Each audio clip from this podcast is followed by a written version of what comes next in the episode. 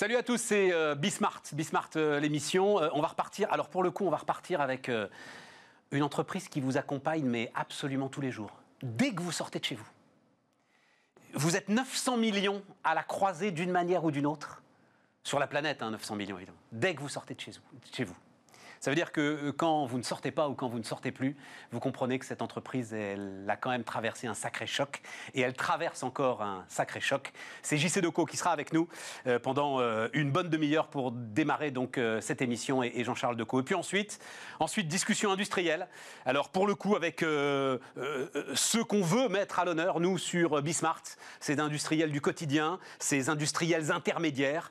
Bernard Contrôle, c'est euh, 50, 60 millions d'euros de, de chiffre d'affaires. On est dans quelque chose de très technique et on a une vraie réflexion sur le sens de l'entreprise. C'est parti, c'est Bismart.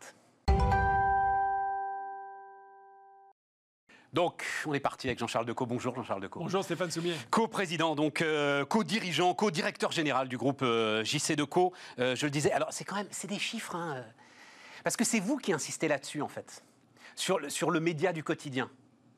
Vous vous considérez comme un média Nous sommes un média. Nous Voilà. sommes un média qui accompagnons des millions de gens tous les jours, dans tous les lieux physiques, 900, euh, à, travers, à travers la planète. 900 millions de personnes. 890 exactement, au dernier, au dernier comptage. Comment on les mesure? Enfin, Il y, a- il y a une Bien sûr. ouais, manière. À travers, euh, à travers les données, les données portables, euh, les mesures d'audience qu'on a dans les différents pays. Et donc, euh, globalement, on, on agrège ces données en dynamique.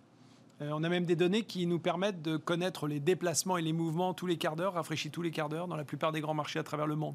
Donc, on a des données d'audience qui sont très fiables et qui nous permettent de voir comment les gens évoluent, comment ils bougent, quels sont les flux, les flux pendulaires, mais les flux euh, euh, spontanés. Et donc, c'est ce qui nous permet, bien sûr, de donner à nos clients la meilleure réponse pour leur communication dans les différents univers dans lesquels nous évoluons.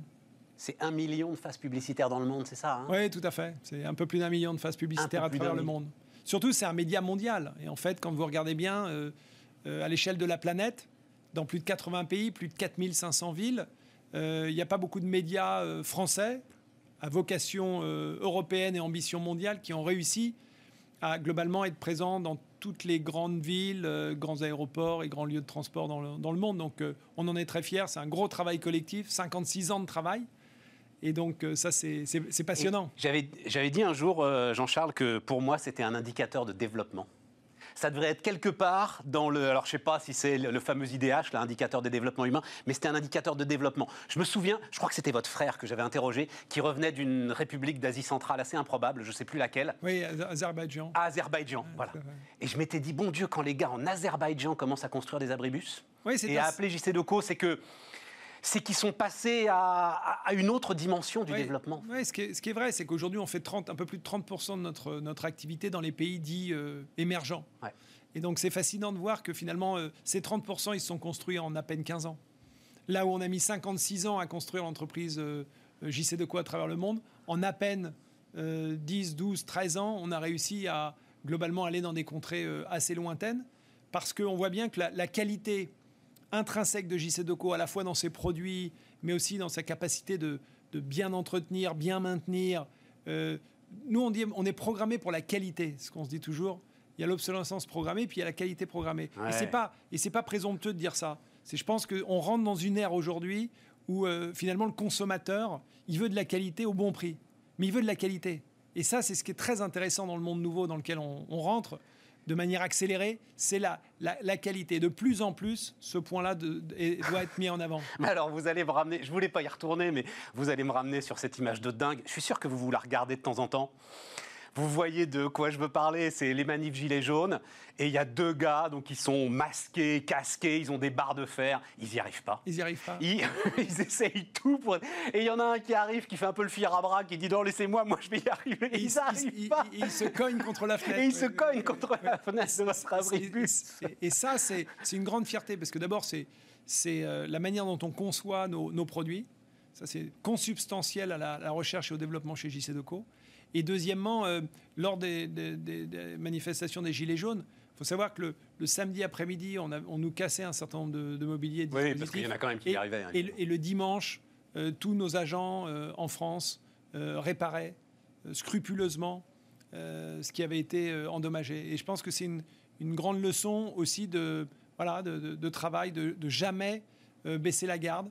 Et, une des grandes fiertés de notre entreprise, quand on parle aujourd'hui d'entreprise citoyenne, d'entreprise engagée, c'est d'être capable de faire ce travail dans tous les quartiers de France. Alors allons-y ben, justement là-dessus, euh, Jean-Charles, commençons avec ça, parce que finalement c'est le plus important, euh, ce que l'entreprise traverse en ce moment. Donc en gros, quoi, 45% de baisse du chiffre d'affaires, c'est ça hein, Non, non, non, n'en rajoutons pas. Déjà 40, c'est pas mal. Quoi moins 40. Moins, 40. Moins, 40 sur le troisième trimestre, oui, absolument. Et, avec une fréquentation qui a baissé aussi de 40%. Euh, c'est-à-dire, c'est, puisque tu as la mesure, enfin vous avez la mesure régulière, ces 900 millions sont devenus euh, quelque chose comme 550 euh, Oui, ça, ça, dépend en fait des univers. Nous, on a trois grands univers. On a l'univers urbain, donc tout le mobilier urbain qui lui a baissé moins, moins violemment, puisque les audiences urbaines ont moins baissé que les audiences dans les transports publics ou dans les aéroports. Et donc, ce sont plutôt les aéroports qui ont vu leur trafic énormément baisser, et notamment le trafic international. Ce, ce choc donc pour l'entreprise. Euh, vous avez été les premiers, parmi les premiers, à signer un, euh, accord de activité partielle de longue durée, voilà, tout à fait. APLD.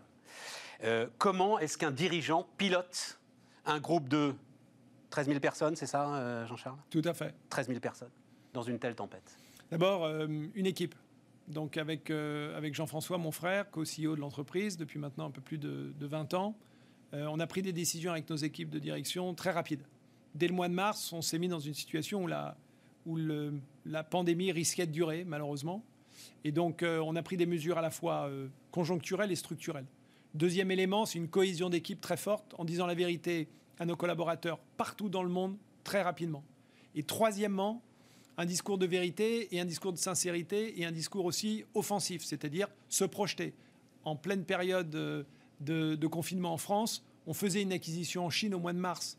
On rachetait notre principal euh, euh, euh, concurrent dans un autre univers, qui était celui qui était la société Clear Media, qui se vendait à ce moment-là. Donc, à la fois un langage de sincérité et de vérité, des mesures conjoncturelles et structurelles très rapides, et un ajustement bien évidemment. Et puis le troisièmement, se projeter et être capable encore de faire des opérations de développement et de croissance externe.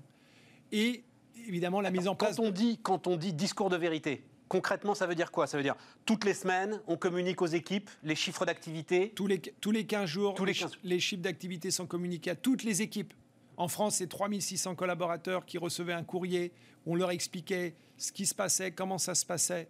Donc c'était un pilotage de la performance euh, à tous les échelons de l'entreprise. Parce que une bonne entreprise, c'est un corps euh, regroupés et non pas dispersés. Et donc là, cette information ne devait pas être l'information de quelques-uns qui euh, auraient pu se dire moi je suis dans le cockpit donc j'ai plus d'informations que les autres. Le cockpit est important. Oui, et puis avec, des sujets en plus de confidentialité, des sujets concurrentiels, des sujets comme ça, mais aucune crainte là-dessus. Mais l'équipage chie euh, des, chiffres évidemment édulcorés de telle sorte à ce qu'ils ne puissent pas devenir la munition de, concurrents plus ou moins bienveillants ou malveillants. D'accord. Donc il faut être là-dessus très lucide mais euh, une information de vérité assez rapide. Et puis, euh, effectivement, il faut reconnaître aussi à notre, à notre, à notre État euh, et à la France la capacité d'avoir mis en place très rapidement des mesures pour pallier à cette crise sanitaire, je dirais, d'une dimension inimaginable. inimaginable quand on voit ses répercussions.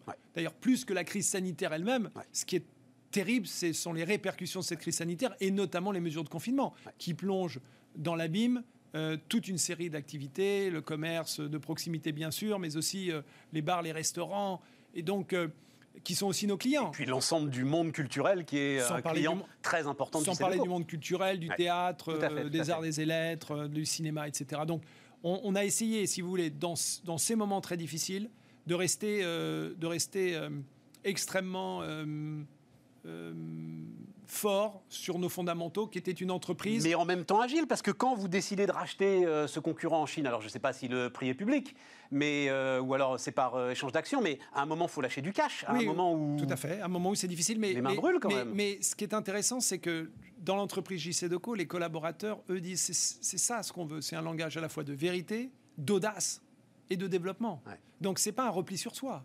mais il faut l'expliquer. Parce que c'est pas évident de dire pourquoi on fait une, une, une, activité partielle de longue durée. Au même moment, on est capable d'aller se déployer éventuellement sur d'autres marchés. Mais il faut aussi construire l'avenir et saisir les opportunités. je suis un peu curieux, mais il, était public le prix. Enfin, c'est quoi C'est plusieurs centaines de millions, plusieurs millions? Non, c'était plusieurs millions d'euros. Plusieurs millions oui, C'était plusieurs millions d'euros. D'accord, ça, restait raisonnable, quoi. Ça, ça reste toujours, ça restait raisonnable, mais c'était audacieux dans un moment où la Chine était en, plein euh, semi-confinement. Aujourd'hui, tout le monde dit c'était ce qu'il fallait faire, puisque la Chine, comme vous le savez, sera le seul pays en 2020 qui aura un PIB en, croissance. Donc voilà. Et, l'activité, pour répondre à votre question, Stéphane Soumier, l'activité partielle de longue durée, c'est ce qu'on a choisi pour éviter le plan social.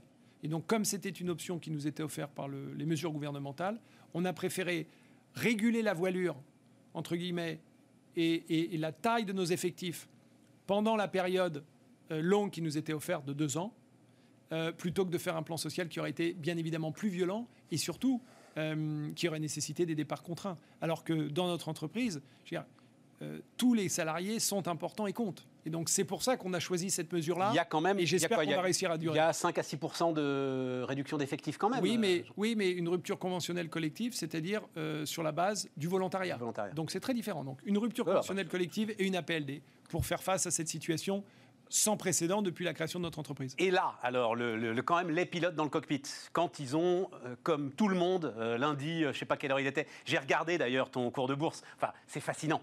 alors, on va passer du vouvoiement au tutoiement. Allons-y pour le tutoiement directement, parce que sinon, mais c'était assez fascinant, quoi. 13h, 13h30, et boum, c'est parti, ce fameux lundi. Est-ce que tu sens que on voit vraiment le bout du tunnel et que c'est effectivement. Enfin, comment est-ce que tu interprètes ce rebond et cette volonté de rebond, particulièrement d'ailleurs des marchés européens ce qui, je pense que ce qu'il faut se dire, c'est que la bourse est toujours un amplificateur Tout à fait. Euh, de tendance. Et donc c'est vrai souvent à la baisse et c'est vrai souvent à la hausse. Mais la bourse a souvent raison en, en amont des, je dirais, des grands cycles. En l'occurrence, espérons qu'elle, dans ce cas précis, qu'elle ait raison, la bourse. Euh, plus 40% en une séance, ça veut dire deux choses. La première, c'est qu'il y a une volonté de redéployer des liquidités sur des valeurs qui étaient abîmés par la crise euh, sanitaire, bien évidemment, et la crise économique. Et puis la deuxième, c'est qu'ils ont confiance dans notre société, dans sa capacité de rebond. Voilà. Après, le 40% est difficile à commenter. On est d'accord, mais... Mais c'est ça qui est intéressant, c'est qu'il y, y, y a, une volonté de se sortir de ce moment euh, auquel on n'aurait même pas pu imaginer il y a encore quelques temps. Oui, mais alors, et c'est ma question centrale, la question centrale de cet entretien, Jean-Charles. Air France a à peu près eu la même chose. Et je me suis dit, mais les gars, ils pensent qu'une parenthèse va se refermer et que sur ce qui est quand même une de tes grosses activités, hein, euh, le retail, euh, le travel retail, enfin le, l'activité dans les aéroports, l'activité dans les aéroports, il va pas y avoir une baisse de fréquentation. On va recommencer à prolonger les courbes de plusieurs millions de voyageurs euh, en avion tous les ans supplémentaires. C'est comme mais, ça. Mais bien sûr, bien sûr. Mais je pense qu'avec une forme de, de je dirais de, de déterminisme, parce que c'est ça, plus que de Ou de détermination, tu veux dire Ou de détermination, mais les deux sont, valables. Euh, ce qui est très important, c'est de voir que le seul pays aujourd'hui qui a réussi à passer cette crise sanitaire, pour l'instant, on espère que ça va durer, c'est le marché chinois. Le marché chinois, transport du quotidien dans le métro de Shanghai, 12 millions avant Covid, moins de 2 millions au moment le plus bas, mars, aujourd'hui 12 millions de nouveaux. Les aéroports domestiques chinois sont repartis comme ils l'étaient avant le Covid les audiences urbaines sont reparties. Les gens veulent revivre. Parce que ce qu'on nous prive aujourd'hui, ce dont on nous prive, c'est on nous prive de vivre. Ah bah c'est ça le sujet. De liberté. Donc, oui, même, de liberté, de vivre, de rencontrer jusqu'à sa famille. Donc, c'est un sujet qui est, très douloureux et qui ne s'est jamais quasiment mesuré dans l'histoire, sauf pendant des périodes de guerre, évidemment, euh, encore plus dramatiques. Donc, le, sujet est extrêmement sérieux. et je pense que ce que l'on voit, c'est que dès qu'on déconfine, et la bourse ne s'est pas trompée, des secteurs comme les nôtres retrouvent leurs audiences très rapidement. Nous, dès que ça s'est déconfiné en France, en moins de trois semaines, nos audiences sont revenues. Alors le transport aérien a toujours une période de latence qui est plus importante, mais le transport aérien, sur un certain nombre de destinations, sera incontournable. L'envie de voyager, l'envie de découvrir d'autres cultures. mais tu crois pas sur, sur ce qui fait quand même euh, la valeur ajoutée du transport aérien, on va dire le business? Jean-Paul Agon, il était à ta place euh, il y a à peu près 3-4 euh, mois. Il a dit plus jamais euh, on me fait faire quatre fois le tour de la planète chaque année. S'il s'agit de faire le tour de la planète pour aller assister à une réunion, c'est fini. Oui, alors bah, je pense que. Est-ce que Jean-Charles Decaux, il non, va moi, continuer à faire quatre fois le tour de la planète Oui, euh je vais continuer. Oui, parce qu'il veut visiter ces lieux de production qui sont les aéroports. Les, les, lieux de production, mes grands clients, mes grands annonceurs. Et d'ailleurs, c'est ce qui nous manque le plus aujourd'hui, ce sont les interactions physiques. Dans un monde chaque fois plus digitalisé, ce qui manque le plus à tout le monde, au plan professionnel, au plan personnel, c'est les interactions physiques. Une réunion à distance euh, peut être aujourd'hui une solution dans un certain nombre de cas. Et, mais bon, moi, je ne fais pas partie de ceux qui faisaient le tour de la planète pour une ou deux réunions. Je partais pour 10, 15 jours, comme le font d'ailleurs beaucoup de dirigeants ou beaucoup de cadres dirigeants. Et je pense que ça, ça restera. C'est vrai que les allers-retours pour une réunion, ça, ça n'a ça n'a pas lieu d'être. Euh, ça n'avait pas lieu d'être et ça n'aura pas lieu d'être dans, le, dans ce qu'on pourrait appeler le, nouveau monde. Donc, euh, je pense qu'il y aura des réunions, évidemment, euh, qui seront à distance. Mais si on veut fermer, développer des activités, interagir, recruter des cadres dirigeants dans un certain nombre de géographies, la présence physique est extrêmement importante. Je le vois en ce moment, on est en train de faire des recrutements euh, sur un certain nombre de nos géographies. Bon, on attend avec impatience de pouvoir rencontrer les candidats, au-delà d'avoir fait des, réunions euh, euh, par, par Teams ou par Zoom. Ce qui est une belle nouvelle quand même. Bien sûr. Que tu nous donnes. Enfin voilà, c'est. Mais, je pense si on cherche un indicateur de solidité, euh, l'idée qu'on est en train de faire des recrutements dans un certain nombre de géographies, c'est un bon indicateur de solidité. Oui, bien sûr. Et il faut, il faut toujours, de toute façon, il faut se projeter. On sortira de cette phase. Et d'ailleurs, on le voit bien, dès l'instant où les mesures de, de, confinement, encore une fois, sont levées, l'appétence, la volonté, l'envie des gens, c'est de de se, de se retrouver. L'un de... tes grands clients, Augustin de Romanet, patron d'aéroport de Paris, a dit, j'ai adoré cette phrase, ça fait trois fois que je la cite euh, sur Bismart, euh, euh, réserve d'enthousiasme et de liquidité. Faut les deux. de l'enthousiasme et de la liquidité. Et il y a des réserves d'enthousiasme et de liquidité. Tu penses qu'il y a des réserves? Ah oui, je, je pense, oui, tout à fait. La, la volonté de, de, se sortir de cette, de cette époque euh, sans précédent pour euh, une génération, hein, euh, la vôtre, la mienne, et, nos jeunes générations, c'est de, revenir à une vie bien évidemment très différente de celle que l'on peut vivre aujourd'hui. Quand même, qu'est-ce que tu as appris d'abord en tant que dirigeant? Et ensuite, est-ce qu'il y aura une quand même nouvelle manière? Est-ce qu'il y a quelque chose qui va changer? Dans la façon dont JC Deco va parler à ces 900 euh, millions de personnes qui passent devant ces phases publicitaires. Mais d'abord en tant que dirigeant. je pense qu'il y a trois choses très importantes. D'abord, ne jamais sous-estimer une crise et ne jamais perdre l'opportunité de, faire des choses structurelles dans une crise. Et c'est ce que nous avons et ce que nous essayons de faire aujourd'hui et ce que nous sommes en train de, de faire aujourd'hui. Le deuxième élément, c'est que les crises sont des accélérateurs de tendance. Et sur ce deuxième plan-là, l'accélération de la tendance chez nous, c'est la digitalisation de nos univers et ce sont les ventes à travers les plateformes programmatiques qui sont aujourd'hui et qui vont être un formidable accélérateur de la croissance de, notre, de notre industrie. Je ne sais pas ce que c'est, plateforme programmatique. Plateforme programmatique, c'est que nos espaces sont vendus, étaient vendus sur des, des réseaux de couverture, des réseaux géographiques. Désormais, ils seront vendus à l'audience, en fonction de qui, quand et comment et quel profil de personnes euh, seront en contact avec, avec nos produits. Et ça, c'est on ne peut le faire aujourd'hui grâce à la data que nous connectons que nous collectons à travers nos clients, à travers nos partenaires et à travers des accords que nous faisons avec les opérateurs télécoms. Ça, c'est en train de s'accélérer. On a fait nos meilleures ventes sur notre plateforme programmatique qui s'appelle View pendant euh, les périodes de confinement. Puis le troisième élément qui est très important, c'est euh, la, transition écologique dans laquelle nous sommes euh, tous impliqués, et, et JC Deco est un accélérateur. Ah, mais alors, avec même un chiffre là-dessus qui me. Alors, et après, on reparlera du digital. Mais un chiffre là, que je ne connaissais pas neutre en carbone 2021, neutre en carbone l'année prochaine 2021, neutre en carbone en France. Mais ça veut dire. Que... Ah, en France Oui, en France, oui, tout à fait. Oui, en France. Mais c'est déjà beaucoup, puisque la France, c'est notre plus gros marché. Mais ça veut dire qu'il y a de la compensation. Pardon, hein, c'est un peu. Bien sûr. Ah, oui, il y a voilà. de la compensation. Bien sûr. Oui, mais il y a d'abord. 30% euh, de réduction entre 2017 et 2019 sur nos gaz à émissions à effet de serre. 70% d'économie d'énergie sur nos nouveaux programmes de mobilier urbain et une compensation, bien évidemment, qui vient, qui vient euh, s'ajouter à tout cela, mais qui nous permet d'afficher une neutralité carbone dès 2021, avec évidemment des innovations majeures, à la fois sur nos produits, sur nos solutions et sur notre logistique. Et donc, on voit bien qu'on peut conjuguer développement économique, c'est clair, euh, intégrité sociale. J'aime bien ce mot de l'intégrité sociale parce que euh, on voit bien qu'on est capable aujourd'hui euh, de, véritablement de faire des programmes d'insertion, d'avoir un statut social conforté malgré la crise et malgré la difficulté du moment, et de se, comporter de manière responsable dans la crise, même si évidemment on n'a pas que des bonnes nouvelles à annoncer. Puis le troisième élément qui est très important, c'est évidemment l'élément euh, moteur, qui est celui de la capacité aujourd'hui à investir dans les technologies du futur en matière de transition. Et donc, l'opposition systématique qu'on veut faire à la croissance versus euh, le développement raisonné euh, au plan écologique, je pense, aujourd'hui, on voit bien qu'on peut et on est en mesure d'apporter des solutions sur ces sujets. Et ça, c'est très important. Et, l'objectif au niveau à l'échelle mondiale, il est déjà euh, dans votre tête? Il est quelque part. Euh, on, travaille, il est quelque part dans la prochaine décennie. Dans la prochaine décennie. Oui, on y arrive. Trop compliqué aujourd'hui de. D'abord, il, faut déjà, il faut déjà bien mesurer dans tous les pays ce, ce que nous sommes en train de faire. On avait déjà le scope 1 et le scope 2. Hein. il y a trois scopes dans la neutralité carbone. Et, et, donc, euh, le scope 1 et le scope 2 sont très travaillés. Le scope 3, c'est tous les sujets logistiques qui sont très importants. Mais JC Deco est une entreprise aujourd'hui qui euh, est une entreprise qui est un lien dans le territoire, puisque nous avons des clients à la fois qui investissent chez nous 1000 euros par an et des clients qui investissent chez nous plusieurs dizaines de millions d'euros par an. Et donc, tous ces clients, quand on se dit on va faire de la relance, tous ces clients, ce sont nos clients. Tous les commerçants, euh, petits, moyens ou grands, sont dans la plupart des villes de France ou de Chine ou d'ailleurs parmi nos clients. Donc, on est une entreprise qui pouvons participer de manière extrêmement importante à la relance. Et d'ailleurs, 1 euro investi en publicité, c'est 8 euros dans le PIB, sur le PIB national.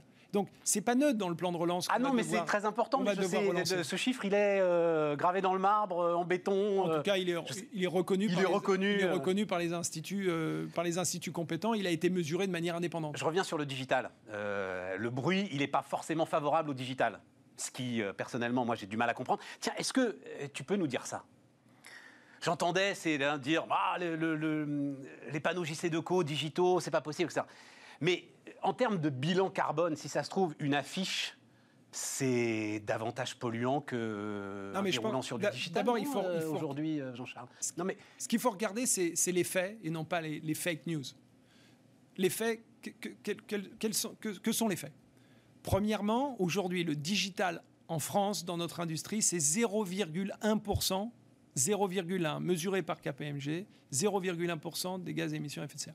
0,1 dans l'univers des médias. La publicité digitale en France sur nos médias, c'est 3,5%.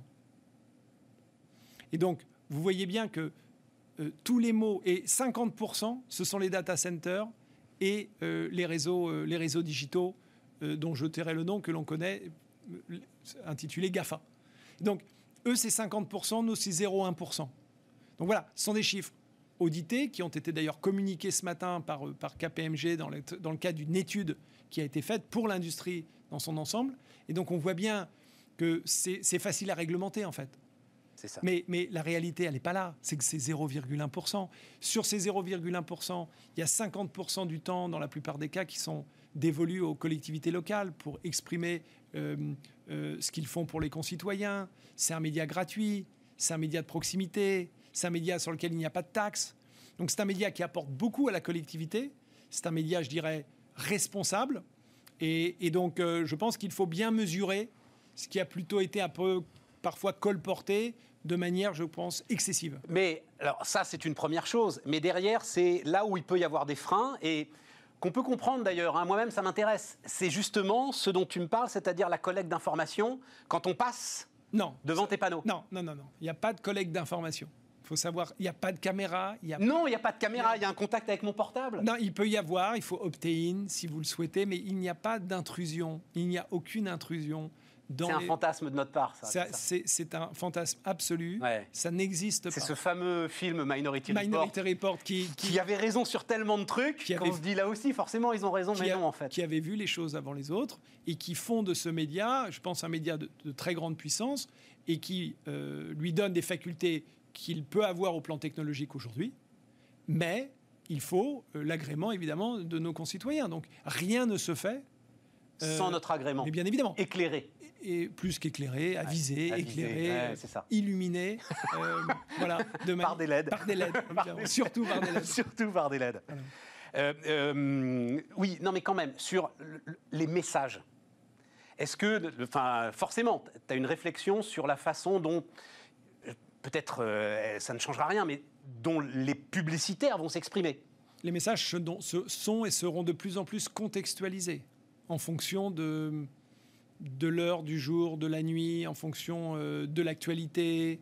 euh, les marques devront euh, contextualiser leur message comme elles le font aujourd'hui. Elles pourront le faire dans l'univers dans l'univers public. Mais je, je, pensais plus à quelque chose qui soit lié au choc qu'on vient de traverser. quand on sort de ce choc, on parle de la même façon. Non. on, proclame avec enthousiasme notre envie de consommer. Non, consommer de manière responsable. Je pense que les marques aujourd'hui, si on regarde aujourd'hui dans la rue, sur nos écrans, ou partout, les marques sont de plus en plus concernées par ces sujets. Et je pense que les marques aujourd'hui qui ne tiendront pas leurs promesses seront les premières condamnées elles-mêmes. En fait, moi je pense qu'il faut responsabiliser voire encadrer les choses plutôt que de les interdire. C'est ça que tu appelles, parce que voilà, c'était la phrase que, je cherchais, que je t'ai entendu prononcer, intéressante. On doit s'habituer à vivre et à communiquer dans un monde nouveau. Oui, tout à fait. Le monde, c'est ça, c'est en termes le monde nouveau, c'est que les gens aujourd'hui ont compris qu'on pouvait tout à fait consommer, mais consommer de manière beaucoup plus durable. Je pense qu'il y a une sensibilité aujourd'hui à la production euh, euh, locale beaucoup plus forte qu'il y a encore dix ans. On le regarde, on le voit chez nos, chez nos ados, où il y a une sensibilité sur cette question qui est plus forte. Et c'est tant mieux, c'est une évolution de la société. On a toujours tendance, quand on est dans une société, à penser que celle-ci se, se, se perpétue de manière linéaire. Mais jamais. Elle se perpétue avec des chocs qui font que ce qu'on devait faire en 10 ans, on le fait en 5 ans. Et c'est ce qui va se passer avec la Covid. Je pense que la volonté de, consommer, d'ailleurs on voit bien hein, la, déconsommation du moment, contrainte, elle a des répercussions terribles sur notre, équilibre social. N'oublions pas l'équilibre social. Sans lui, rien ne se tient. Un État ne tient que par son équilibre social et politique.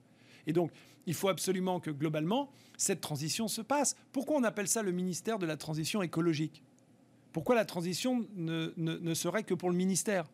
Pour les affaires, petites, moyennes ou grandes, il y a une transition. Une transition, c'est un temps donné pour encadrer, responsabiliser, inciter les, les, les, dirigeants d'entreprise, petits, moyens ou grands. Et c'est ça ce qu'il faut que le pouvoir politique comprenne, c'est que le pouvoir politique peut inciter, peut encadrer, et on voit bien quand ils font bien, ça fonctionne. Et donc, l'interdiction pour l'interdiction, je pense qu'elle est, elle est néfaste parce qu'on est dans un monde ouvert. Les blocs sont là. Le bloc nord-américain, le bloc chinois, le bloc russe et le bloc européen. Donc moi, quand on m'interroge pour me dire comment vous voyez l'élection de M. Biden aux États-Unis, je, dis, plutôt que de me demander comment je vois l'élection de M. Biden aux États-Unis, moi je suis européen, je ne suis pas nord-américain, je suis français. Je, me dis, voilà, en quoi et comment l'Europe doit réagir rapport à ce non, mais attends, parce Que tu mets le sujet sur la table, tu pousses un soupir de soulagement d'abord soupir soulagement. Moi, la démocratie, je la respecte. Donc elle s'est prononcée. Et ce qui est très important, c'est qu'elle s'est prononcée de manière extrêmement euh, vaste.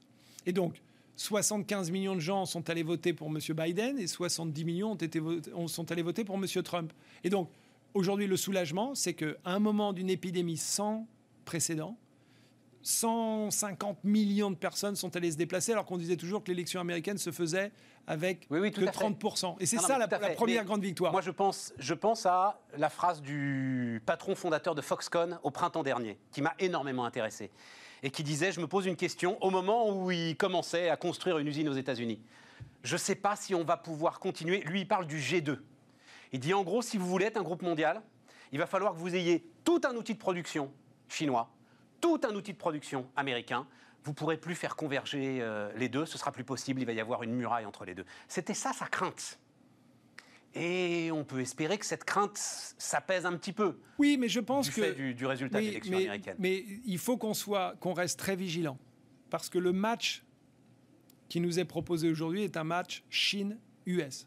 Et moi, ce match, je ne, je ne me résigne pas à l'accepter. Et, ta crainte, c'est qu'on veuille sortir à un moment les concurrents européens de ce match-là? Oui, ou, que globalement, les deux choses se fassent entre ces deux grands blocs. C'est ça. Clairement identifiés, dont les leaderships sont ce qu'ils sont.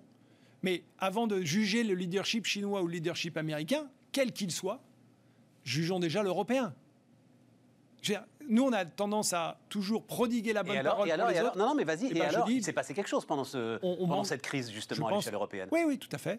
Réactivité, mais il faut véritablement qu'au plan industriel, l'Europe, fondamentalement aujourd'hui, adapte ses règles en matière de concurrence, en matière de politique d'innovation, en matière de politique fiscale, en matière de politique industrielle. Je pense que c'est très important. Tu ne sens pas, toi, aujourd'hui, chef d'entreprise, assez protégé par l'ensemble européen? Je ne demande pas à être protégé. Je demande qu'on me donne un terrain de jeu qui soit à peu près équitable et équivalent à celui que je peux avoir en Chine ou aux États-Unis, qui sont deux nations avec lesquelles nous commerçons beaucoup. En termes de quoi? En termes de régulation? En termes de régulation, en termes de concurrence, en termes de politique fiscale, en termes de politique d'innovation. On ne peut pas rester euh, dans une espèce de, de bulle européenne en pensant que tout ce qu'on fait est bien et tout ce que font les autres n'est pas bien. On a plutôt tendance à donner des leçons, nous, en Europe, au reste du monde.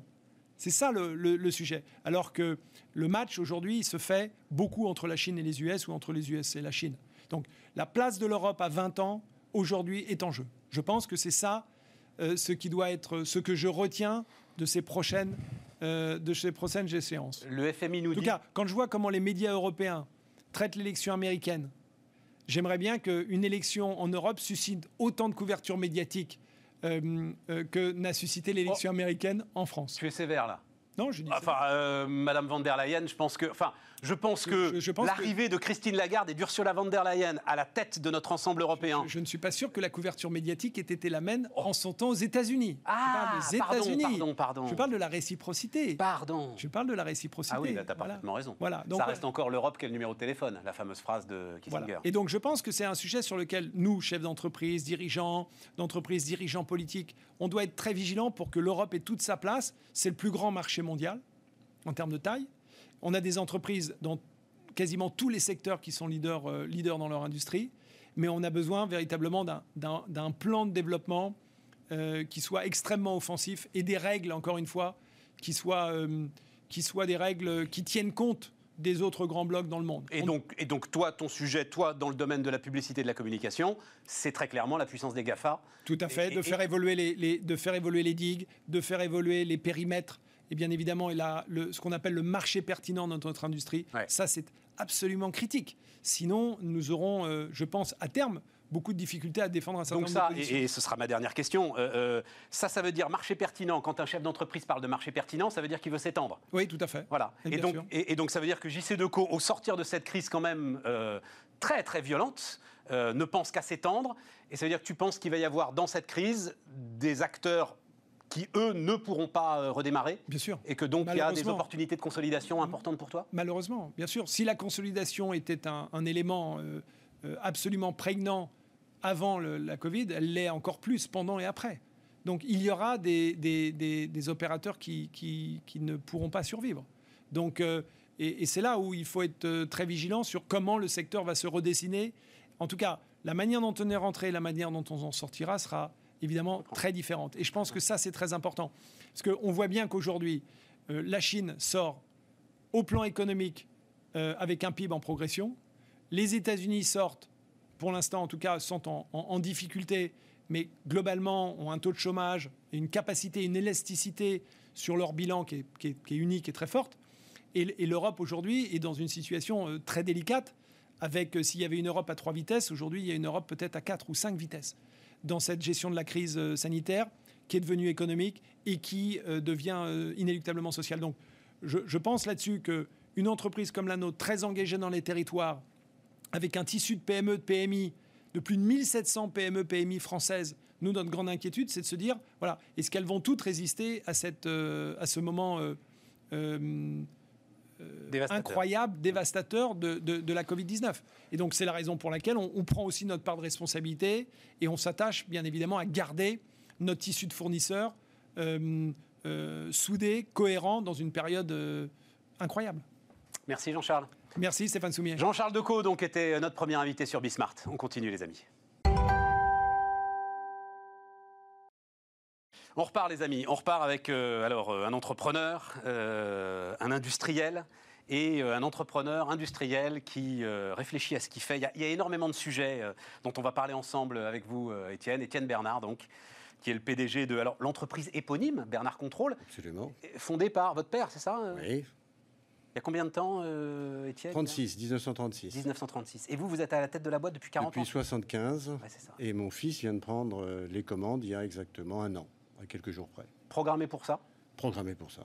Ça fait dix ans qu'il travaille avec nous, on a monté une équipe, c'était voulu, c'était organisé. il y a un moment où je souhaitais qu'une équipe plus jeune prenne, et je dirais qu'avec tout ce qui se passe en ce moment, c'est c'est formidable d'avoir une équipe de jeunes de 40 ans, euh, ingénieurs au boulot, euh, basés en Chine, euh, capables de, capable de, de, de, faire et de continuer ce qu'on essaye de faire, c'est-à-dire une entreprise française industrielle, Mais comment leader sur son marché. Basée en Chine et entreprise française industrielle. Mais enfin, on va, parce que j'ai une question sur votre fils d'abord, pardon, mais ça m'intéresse moi. Il est content, enfin, il a choisi d'être programmé pour ça? Ah oui. Ouais. Ah oui, oui, oui. Il était en Chine et pour un groupe, il a fait des études d'ingénieur, il était en Chine et il a désiré rester en Chine et il est rentré chez nous. Nous avions déjà euh, installé, euh, on était en Chine depuis 86 avec euh, quelques trous derrière, il y a eu quelques, arrêts de production. Pourquoi? Parce que la Chine est un marché absolument capital pour nous, qui est un marché de développement, d'innovation et c'est aussi le marché du nucléaire du futur, donc c'était un marché qui nous intéressait pour notre métier. Et il a, il a commencé à travailler avec nous par là-bas il y a dix ans. Il a développé euh, notre savoir-faire là-bas. Il a transformé le groupe d'une PME qui exportait en une ETI internationale, euh, globale, locale. Aujourd'hui, Bernard Parce que c'est le marché chinois qui vous a amené à ces... Euh, ah ben, le, marché chinois... 40, 58 millions d'euros de chiffre d'affaires, c'est ça Oui, oui absolument. Et en fait, c'est pas le marché chinois. C'est au, global, on fait 20% de notre activité en France. 40 en Europe au total et le reste dans le reste du monde, dont 40% en Asie. Donc euh, on, a, euh, on a un savoir-faire qui fait que nos produits euh, se vendent, ont une valeur ajoutée et sont plus faciles à vendre dans des endroits où il y a des investissements d'équipement, ce qui est le cas de l'Asie. Et, donc la Chine, c'est on est en Chine, on produit en Chine pour le marché chinois. On produit, on produit certains produits en Chine, mais on produit énormément en France, à Gonesse, dans le Val d'Oise, pour être très précis pour exporter notamment. Nous sommes leaders sur le marché du nucléaire. C'est-à-dire que nous faisons un servomoteur électrique en deux mots. Ah non, non, mais alors attendez, ah bah alors euh, rentrons dedans. Donc, servomoteur. Alors, un servomoteur électrique, quand vous avez des vannes, euh, ça a des vannes, tout le monde sait ce que c'est, il faut les ouvrir et les fermer. Dans un certain nombre de cas, on les équipe d'un système électrique qui va les ouvrir, les fermer, les manœuvrer, les surveiller et c'est devenu maintenant un objet connecté. C'est-à-dire qu'à partir de ce qui se passe dans la vanne, le servomoteur renvoie de l'information à l'ensemble euh, de, l'équipement industriel autour pour dire exactement ce qui se passe dans ce coin de l'entreprise. Notre caractéristique, c'est d'avoir été, euh, euh, d'ailleurs en suivant des grands donneurs d'ordre comme EDF, avoir été des, des, leaders et avoir un savoir-faire pour notamment les servomoteurs de sécurité, dans les centrales nucléaires françaises, savoir-faire qui a été exporté, que nous avons suivi, et aujourd'hui les centrales chinoises euh, sont et seront équipées de matériel français euh, développé, euh, développé par nos ingénieurs en France et encore très largement fabriqué en France. Alors vous voyez, je me permets juste un truc parce qu'on va parler entreprise de taille intermédiaire et même PMI d'ailleurs. Vous vous définissez, même si vous êtes une ETI quand même. Alors c'est vrai que oui, enfin voilà, une, petite. Une petite ETI, une grosse PMI, voilà, une grosse PME euh, industrielle. Mais euh, euh, l'espèce de mantra du discours politique, je le dis en parlant à la caméra, hein, vous n'êtes pas obligé de commenter, ou, sur ah, les grands groupes, etc. Regardez sur le nucléaire. Euh, il y a euh, quelques mois, euh, Raphaël Gorgé, le groupe Gorgé est venu. Très beau groupe. très beau groupe. PMI aussi fantastique. Raphaël Gorgé, il fait les énormes portes mmh. qui permettent d'ouvrir et de fermer un réacteur nucléaire. C'est quand même ça, c'est la porte de chez Porte, quoi. 50 mmh. tonnes, certaines de ces portes lui aussi a réussi à grandir dans l'orbite d'EDF. Vous aussi avez réussi à grandir dans l'orbite d'EDF.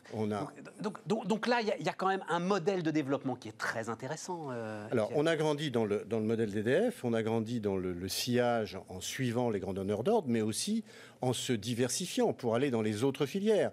Le nucléaire ne représente que 20% du groupe aujourd'hui on peut monter à 30 occasionnellement, mais à partir de cette expertise et cette place de leader et de toute notre connaissance, on s'est développé sur le marché du pétrole, on s'est développé sur le traitement des eaux, on s'est développé sur le, le servomoteur industriel, parce qu'il faut être présent sur tous les marchés, et c'est ça le développement de demain. Et maintenant, on se développe sur les objets connectés, euh, puisque demain, un servomoteur qui est peut-être...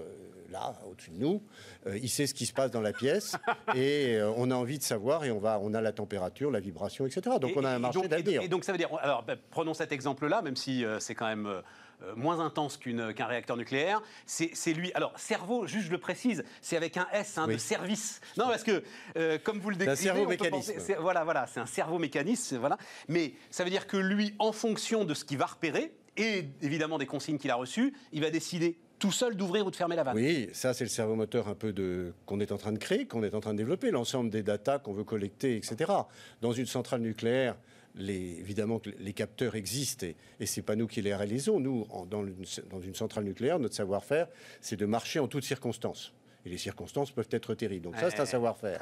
Dans le pétrole, c'est de, de respecter l'environnement, évidemment.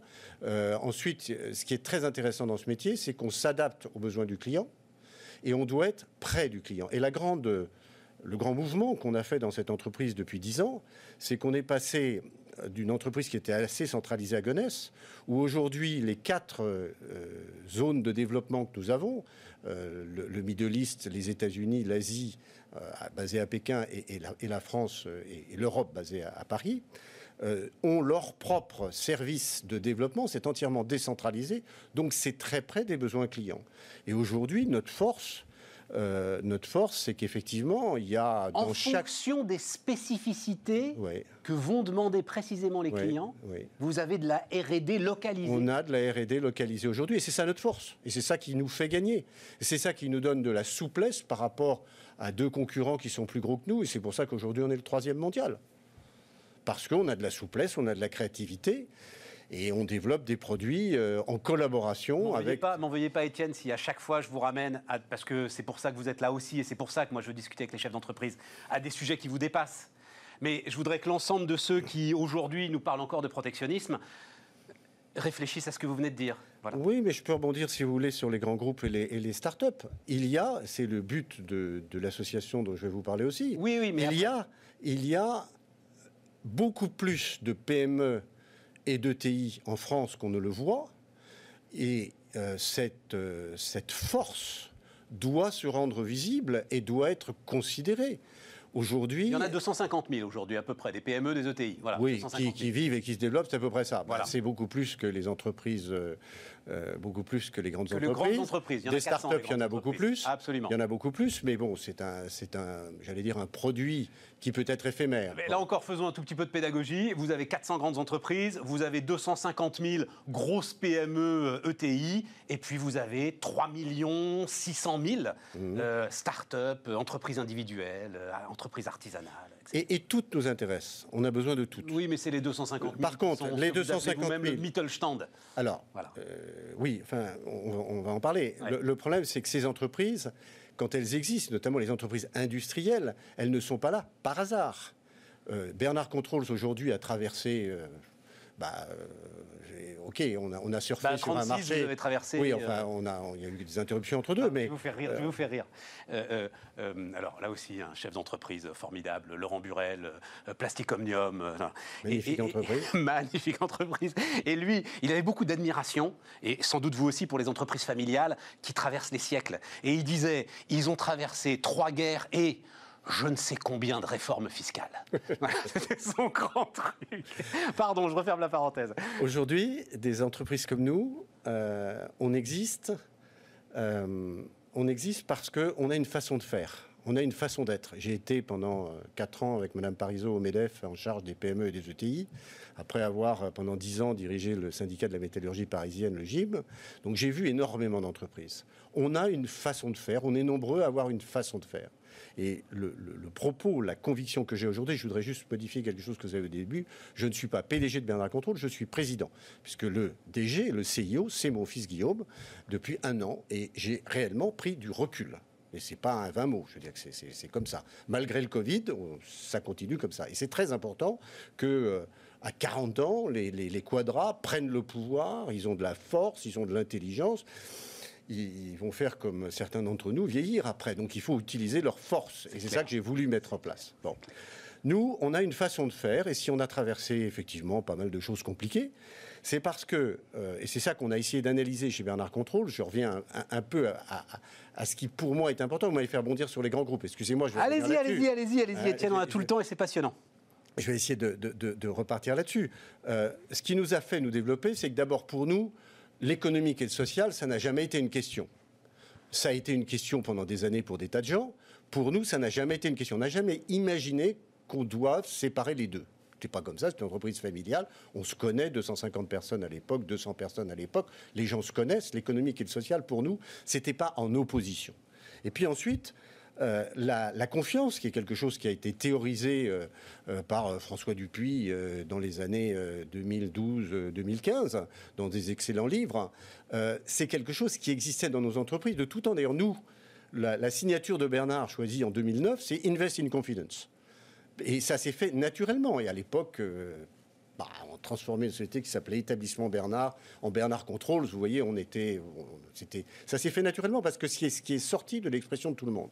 À partir de là, ce qu'on a constaté, c'est que finalement, on peut très bien choisir, on a une façon d'être et on peut en faire une raison d'être, qui est de dire qu'on doit donner on peut choisir de donner à chaque personne de l'entreprise et à chaque personne de l'environnement de l'entreprise, c'est l'écosystème autour de l'entreprise. Une boîte comme Bernard, c'est déjà un, petit monde et des, gens autour, l'opportunité de développer leur, personnel, c'est-à-dire de faire en sorte que chacun trouve dans son travail, dans ses contacts avec les gens dans l'entreprise, l'opportunité d'aller à autre chose. C'est donc quelque part l'opposé du Mittelstand, c'est l'opposé du paternalisme, c'est peut-être l'opposé de certaines idées de l'entreprise familiale, puisque nous, ce qu'on veut, c'est attirer des talents qui peut-être partiront au bout d'un moment parce que justement, on leur a euh, ouvert les portes, on leur a ouvert l'esprit sur d'autres choses de manière à ce qu'ils s'épanouissent. On n'a pas dit combien de, il y avait combien de personnes dans votre groupe euh, un, peu, moins de 500. D'accord.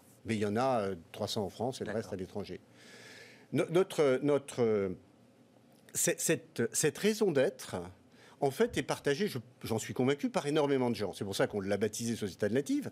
Et c'est pour ça qu'on veut essayer de regrouper les gens qui ont cette raison d'être en eux pour les rendre visibles. Euh, bah, alors, pour être bien clair, Étienne, votre raison d'être, c'est finalement de fabriquer vos cerveaux moteurs comme vous le faites aujourd'hui. Ma raison d'être, il y a aujourd'hui, non mais ça me passionne là, ce que vous êtes en train de dire. Aujourd'hui, énormément d'entreprises sont en train de plaquer des valeurs morales euh, sur l'activité économique. Voilà. Et, et ces raisons d'être deviennent, pour certaines, des espèces de proclamations morales. Vous, c'est de produire votre raison d'être. Oui, c'est dans la façon de produire. C'est dans la façon dont tout le capital humain est associé à la production. En fait, est-ce que demain l'entreprise fera des servomoteurs Je n'en sais absolument rien. Ce qui est important, c'est que l'entreprise euh, continue également sur sa raison d'être, puisque les servomoteurs, ça évolue, hein, ça évolue, ça devient des objets connectés, etc. Donc, ce qui est important, c'est que la raison d'être de l'entreprise, qui est de faire en sorte que la communauté qu'on a créée se développe, comprenne et s'enrichisse ben intellectuellement, ben reste présent. Or, c'est une valeur, je suis convaincu, qui est partagée par énormément de gens. Bon, à partir de là, à partir de là, oui, c'est comme ça qu'on a grandi. Si vous voulez, quand vous embauchez, dans une entreprise qui fabrique de la mécanique, de l'électricité, il y a des microprocesseurs dans le cerveau. Non, non, attendez, attendez, parce que euh, je me suis peut-être mal fait comprendre, Étienne. Euh, vous n'allez pas mettre une raison d'être en mode, j'en sais rien, offrir un meilleur avenir à nos enfants ou, ou fabriquer des servomoteurs comme pour assurer. Enfin, vous comprenez Ce que vous dites, vous, c'est enrichir l'ensemble de mes parties prenantes. Oui. Point à la ligne. Qu'est-ce qu'il y a comme. Qu'est-ce qu'il y a comme. Alors, enrichir au sens intellectuel, au sens personnel. À tous les sens du terme. Le mot, il est riche. Le. le, le, L'élément, enfin, l'élément qui nous paraît euh, extrêmement important, c'est de se rappeler que l'entreprise, et spécialement l'entreprise industrielle, est une agora extraordinaire.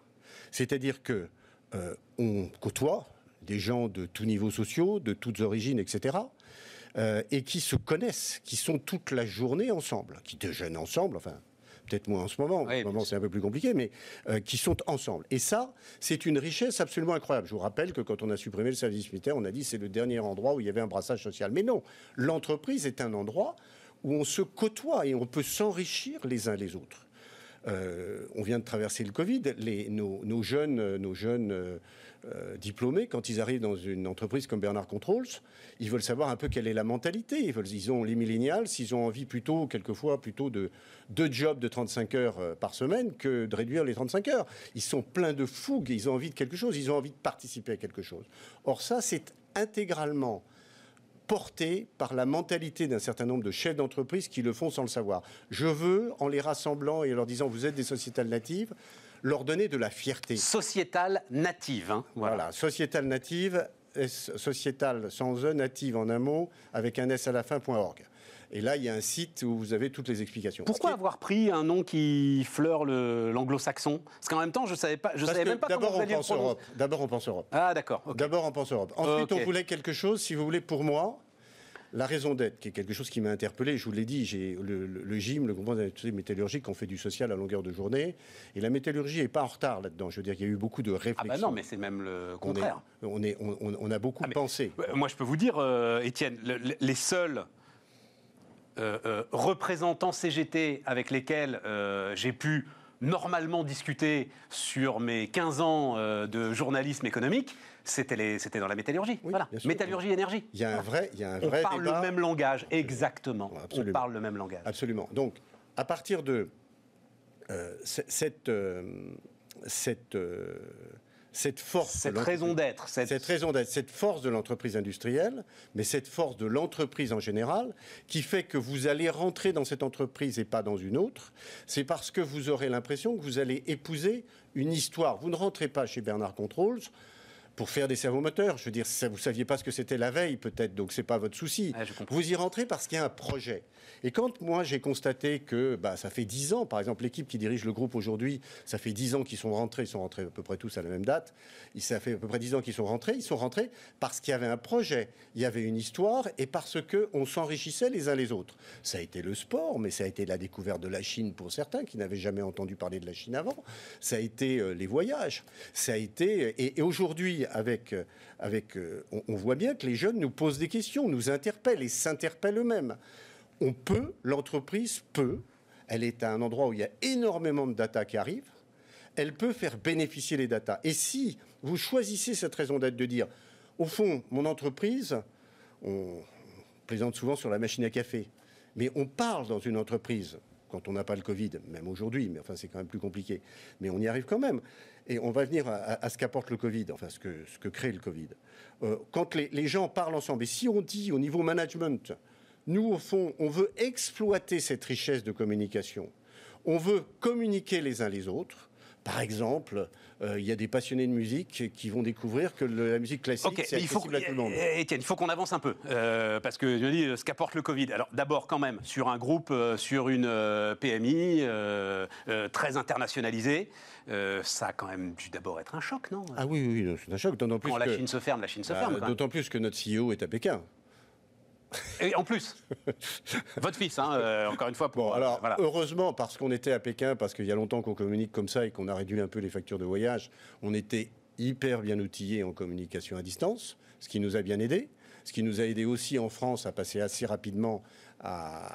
Mais en- moi, je parle en termes de trésorerie, en termes de bilan, en termes de comment ça s'est... que- Bah, écoutez, euh, ça c'est le métier de, c'est notre métier de, de passer les crises. Aujourd'hui, dans l'industrie, les marchés vont redémarrer. Aujourd'hui, nous, on est sur le marché du nucléaire. Un des éléments qui nous porte, c'est pas notre seul marché, mais un des éléments qui nous porte pour demain et qui nous porte aujourd'hui, c'est les marchés nucléaires de- de- des, des rois longs qui sont en construction en Chine. Je trouve qu'on est bon là-dessus et que ça va nous développer. Donc ça nous fait du chiffre d'affaires. D'autre part, les installations En continuent passant, à se en construire. passant, il faudrait qu'en France, on prenne des décisions assez rapides euh, pour relancer la filière aussi?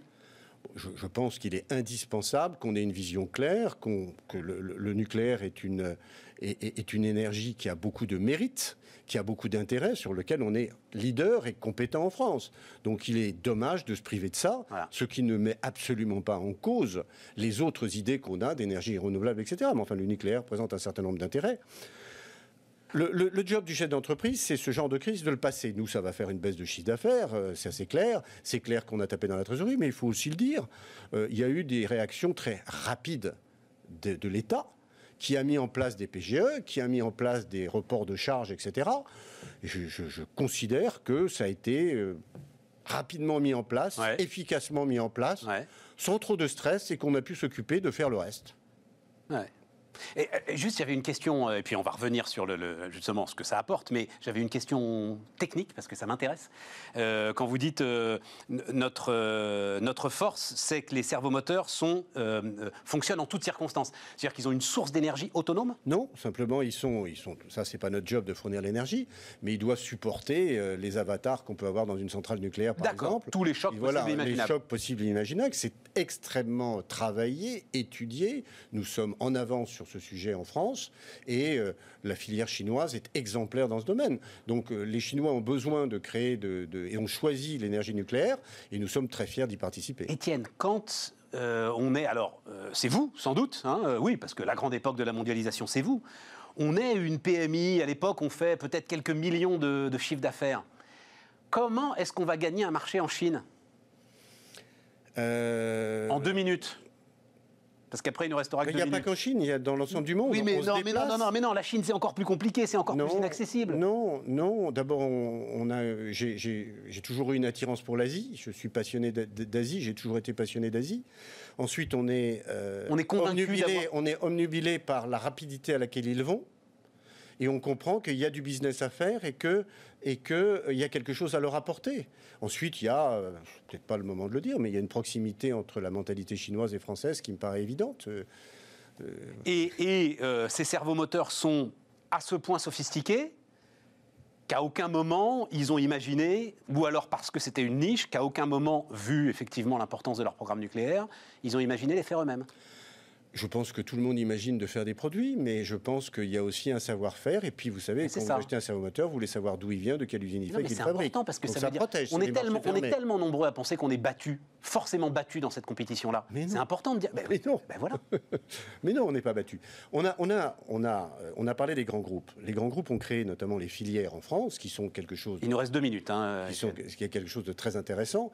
Et ces filières, euh, aujourd'hui, euh, ont entraîné derrière elles toute une série de très gros sous-traitants merveilleux qui doivent aujourd'hui aussi aller sur d'autres marchés. Nous, on a toujours essayé de réserver euh, des marchés. Je vous ai dit que le nucléaire, c'était là qu'on était les leaders, mais je vous ai parlé de 30% maximum. Et pas rester dépendant de ce grand groupe, ce qui a été le problème par exemple de la sous-traitance automobile. Je- je- qui voilà, fait a- que quand euh, il y en a un qui est plus au rendez-vous, alors pour le coup, c'est l'ensemble de la filière. Par contre, c'est le moment de créer, et, et à partir d'aujourd'hui, on peut essayer de créer des nouvelles passerelles, essayer d'aller au-delà et rouvrir des marchés. une minute. Rien n'est perdu. Alors, qu'est-ce qu'apporte la Covid, puisqu'il paraît qu'il faut dire la Covid, qu'est-ce qu'apporte la Covid? Une minute.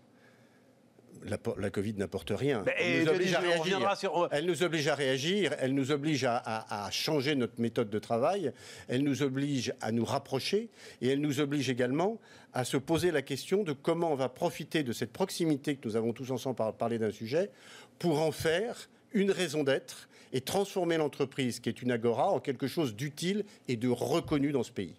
C'est le but de Société Native. Et, et si je le résumais, le propos c'est de dire euh, la raison d'être, il y en a qui en parlent et nous on l'a fait. Oui. hein, Et on l'a fait ensemble Et on n'a pas besoin de le proclamer, de l'écrire sur des Non, on va le proclamer, l'écrire et le rendre visible. Bon. Parce qu'une raison d'être dans une PME, ça se voit pas, mais une raison d'être commune à quelques milliers de PME, ça peut être intéressant.